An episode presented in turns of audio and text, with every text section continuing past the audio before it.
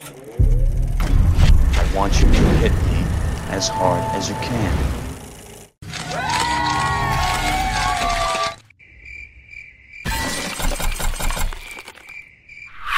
She is one of the biggest entertainers to ever walk this earth. Known for her provocative music videos and stage shows that were banned from M T V and picketed by religious groups, Madonna has cultivated a legendary legacy perfectly suited for the top-selling female artist of all time.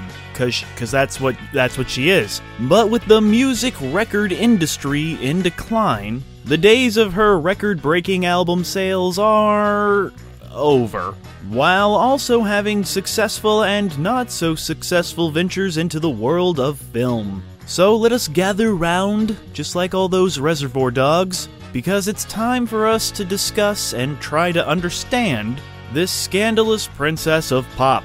How did she break down so many walls as an artist and a human being? How did she transform our pop culture? But basically, we just want to know what the f*** happened to Madonna. It's a Madonna pap smear. Before we begin, I just want to say thanks for watching. Please like, share, and subscribe, and make sure to click that bell to get those notifications if you're into this kind of stuff. Now it's time to get back to the show. But to truly understand what the f*** happened to Madonna, we must begin at the beginning, and the beginning began when she was born on her birthday, nineteen fifty-eight. Michigan. She would form the band Breakfast Club while beginning her acting career in a film called A Certain Sacrifice that she hated so much she tried to buy the rights for before it was released, and called the director a fuckface. Madonna thought his face was full of fuck. In nineteen eighty, while performing with the band Emmy and the Emmys, Warner Brothers would agree to produce her debut album, called Madonna, which featured the hit single Holiday, that became an international top ten hit, with the album selling over ten million copies worldwide. After becoming a global fashion icon with her trademark eighties style, she would set records with her next album, nineteen eighty-four's Like a Virgin, becoming the first female artist to ever sell over five million albums in the U S, with twenty-one million worldwide. Its title track, Like a Virgin, courted plenty of controversy, with many religious groups calling for the ban of the song and the music video.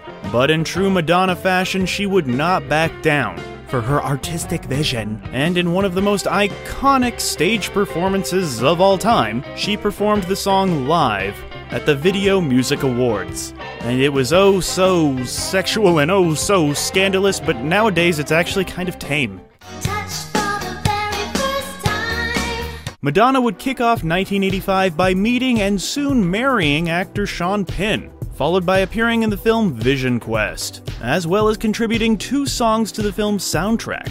Her next film, Desperately Seeking Susan, would be her biggest yet. She would have the lead role in this twenty-seven point three million dollars grossing film that many critics would feature on their year-end best lists. And there was a twenty twenty-two article, hey, that's this year, in Rolling Stone magazine naming this one of the best films of the eighties. When you become one of the biggest entertainers in the world, there are people in that world who just want to take it down a notch. For Madonna, it was the pages of Penthouse and Playboy who would publish nude photos of her back in the seventies, when she would take gigs as an art model to pay the bills. With millions of teenage girls idolizing her, those photos caused quite an uproar, but in true Madonna fashion, she never apologized for them once.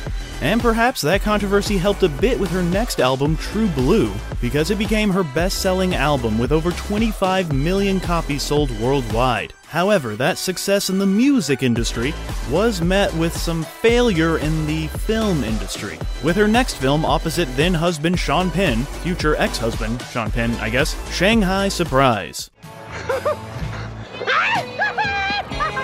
which would garner Madonna her very first Razzie for Worst Actress. And in her real life, she would go on to win Worst Marriage to Sean Penn, because it didn't last very long, and the singer would file an assault report against the actor on New Year's Eve nineteen eighty-eight, serving him with divorce papers a few days later, but ultimately dropping the assault complaint against him.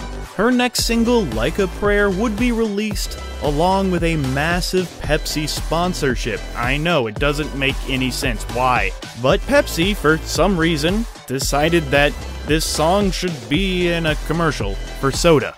The video for the song would court heavy controversy when the Vatican publicly condemned it for its use of Catholic symbolism mixed with Madonna's trademark pushing of the envelope sexualization. After much uproar, Pepsi would yank the commercial as well as end their short-lived partnership with the singer. A partnership that never made any f***ing sense to begin with. Madonna would close out the nineteen eighties by being named Billboard's Artist of the Decade before appearing in her highest profile role yet, in the coveted role of Breathless Mahoney, in her then-boyfriend Warren Beatty's film Dick Tracy in nineteen ninety. She's really great in this role, and it would land her a Saturn Award nomination for Best Actress, as well as sell over seven million albums for the film's tie-in album, I'm Breathless. I want more. And she invited us all behind the scenes into the world of Madonna with the documentary Truth or Dare, which chronicled her Blonde Ambition Tour and was black and white, so that makes it all artsy-fartsy and cooler than those regular documentaries. She would follow that up with her first Greatest Hits album that would sell over thirty million copies and become the best-selling compilation album of all time.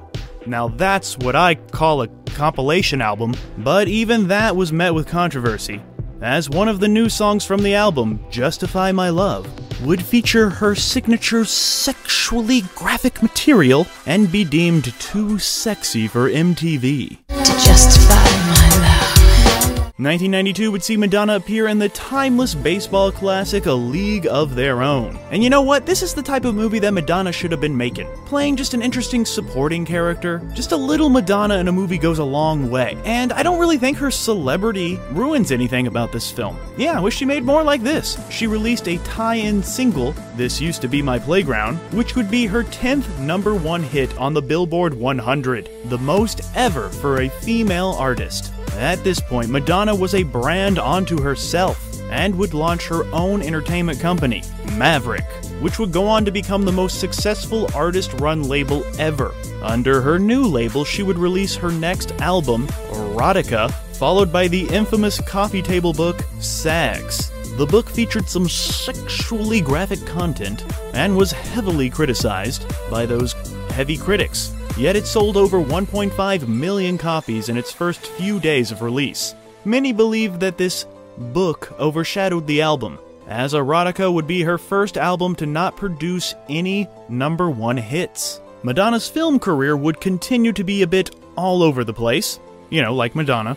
Whether it was starring in the sexually charged noir Body of Evidence in nineteen ninety-three that Roger Ebert, the guy with the thumbs, listed as one of his most hated movies ever. But then there was the critically praised biopic Evita. This is a role that Madonna would fight for. She would write the director a four-page letter about why she was perfect for the role. Many people were really against casting Madonna as Evita. Some thought of it as extremely disrespectful for her to play this person. But you know what? Ultimately, I think she kind of proved everyone wrong, winning Best Actress at the Golden Globe Awards back when they mattered. So yeah, that's good. She's got some acting talent in there. Congrats, Madonna. Don't cry for me, Argentina. But she would have box office misfires in the two thousands, such as the romantic comedy The Next Best Thing and Swept Away. From her future ex-husband Guy Ritchie, and Swept Away is often found on many lists that list the worst films ever made. Yeah, it's like really, really bad. Just look at it. Look at that. Look how horrible this is. Oh my gosh, worst movie ever, right? I don't know. I haven't seen it, but everyone hates it, so I feel like I'm supposed to. She had smaller roles in films such as Blue in the Face, Four Rooms, Spike Lee's Girl Six, and the James Bond flick Die Another Day. I think she does some fencing against double oh seven or something, and she had that song, Die Another Day. While stepping behind the camera for some misfires, Filth and Wisdom, and W E, that would win her another Golden Globe, this time for Best Original Song, for the song Masterpiece. But you know what? I have to admit, I didn't really appreciate the music technique and the artistry of one Madonna until I saw the Harmony Korine film Gummo. There's a scene in there where a character is working out and Like a Prayer is playing in the background. And for some reason, the scene just spoke to me. The song perfectly fit. It felt so real, so raw, a nice juxtaposition. Hearing Madonna's music while watching the images of Harmony Korine allowed me to listen to Madonna in a different way. I could feel the hope and the tragedy in her voice. And at least in that moment, I truly understood why Madonna is Madonna. And it's all thanks to Gummo, which I think is really random.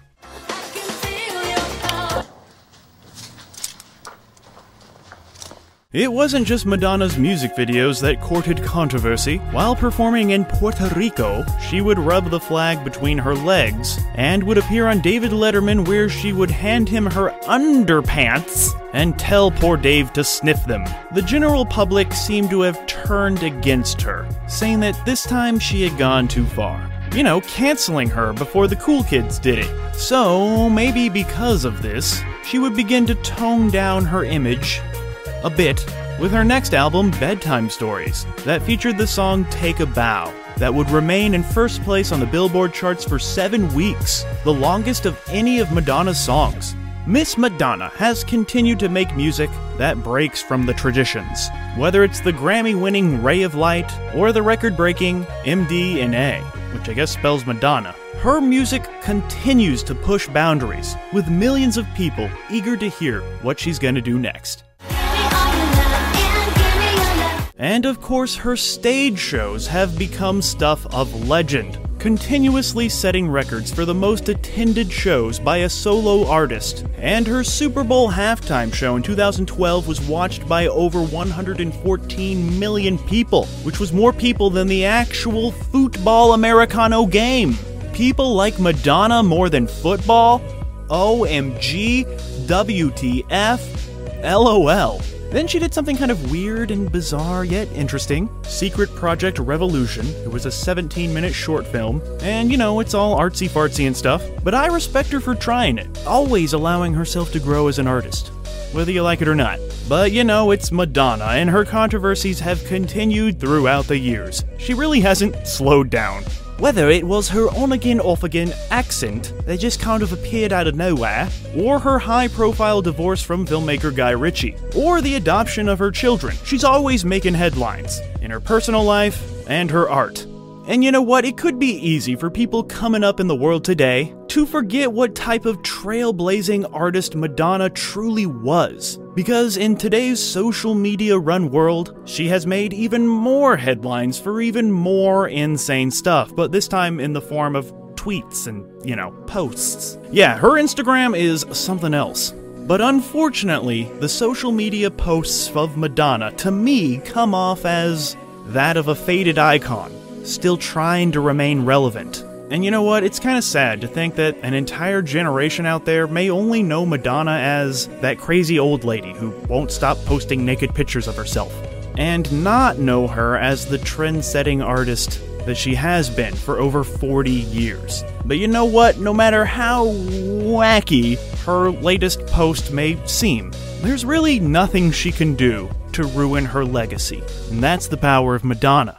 Sorry, she's, she's, her career's over. Elton John has been on her case ever since. She really is one of the most influential women to ever live. She does things her own way, and never apologizes for it. Love her or hate her, that's pretty badass. She has been inducted into the U K and the U S Rock and Roll Hall of Fames, and remains the top-selling female artist of all time. Sadly, as the years have gone on, and the record industry has seen a tremendous shift, she has taken to social media to continue to try to push the boundaries. But with this cultural shift of our times, these social media outbursts come across as more desperate than boundary pushing. Come on, road and go.